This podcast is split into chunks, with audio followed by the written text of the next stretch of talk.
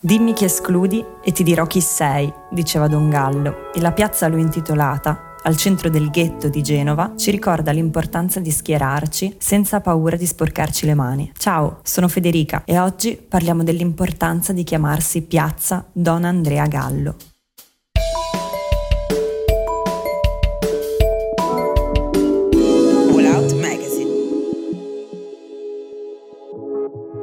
Prete di strada, così la targa affissa in piazza Don Gallo identifica il fondatore della comunità di San Benedetto al Porto e non ci sono parole più adatte per delineare una figura che è stata etichettata in mille modi troppo semplificatori. Partigiano, educatore, comunista, e angelicamente anarchico, come lui stesso si definiva, Don Gallo ha scelto di schierarsi sempre dalla parte degli ultimi, sporcandosi le mani e combattendo ogni forma di indifferenza, insegnandoci che un altro modo di vivere la comunità non solo è possibile, ma è necessario. Cappellano del riformatorio minorile Garaventa e del carcere di Capraia, presbitero, sì, ma soprattutto uomo impegnato nella lotta per una società inclusiva e desiderosa di farsi carico delle difficoltà di tutti, attivamente impegnato nelle battaglie per i diritti diritti LGBTQ, nell'opposizione ad ogni forma di militarismo e nella campagna per la legalizzazione delle droghe leggere, il Gallo non ha mai temuto di schierarsi apertamente, sostenendo personaggi politici italiani e internazionali, adoperando la disobbedienza civile come strumento di protesta e criticando la rigidità di gran parte delle autorità ecclesiastiche su molti temi di attualità, perché il Vangelo si respira solo nelle strade. Le sue posizioni nette e il suo impegno politico e sociale hanno in passato particolarmente infastidito alcuni fedeli, tanto da causare, nel 1970, il suo allontanamento dalla parrocchia del Carmine, dove era viceparroco, deciso dalla curia in seguito allo sdegno suscitato dalle sue ricorrenti omelie comuniste. Mi hanno rubato il prete, denuncia oggi il murales dipinto in piazza del Carmine, perché all'epoca parte del quartiere aveva cercato di opporsi all'irrevocabile decisione del cardinale Siri, che allontanava un prete capace di creare una comunità non esclusivamente cattolica attorno alla parrocchia. Piazza Don Andrea Gallo ben rappresenta tutta la complessità di questa figura,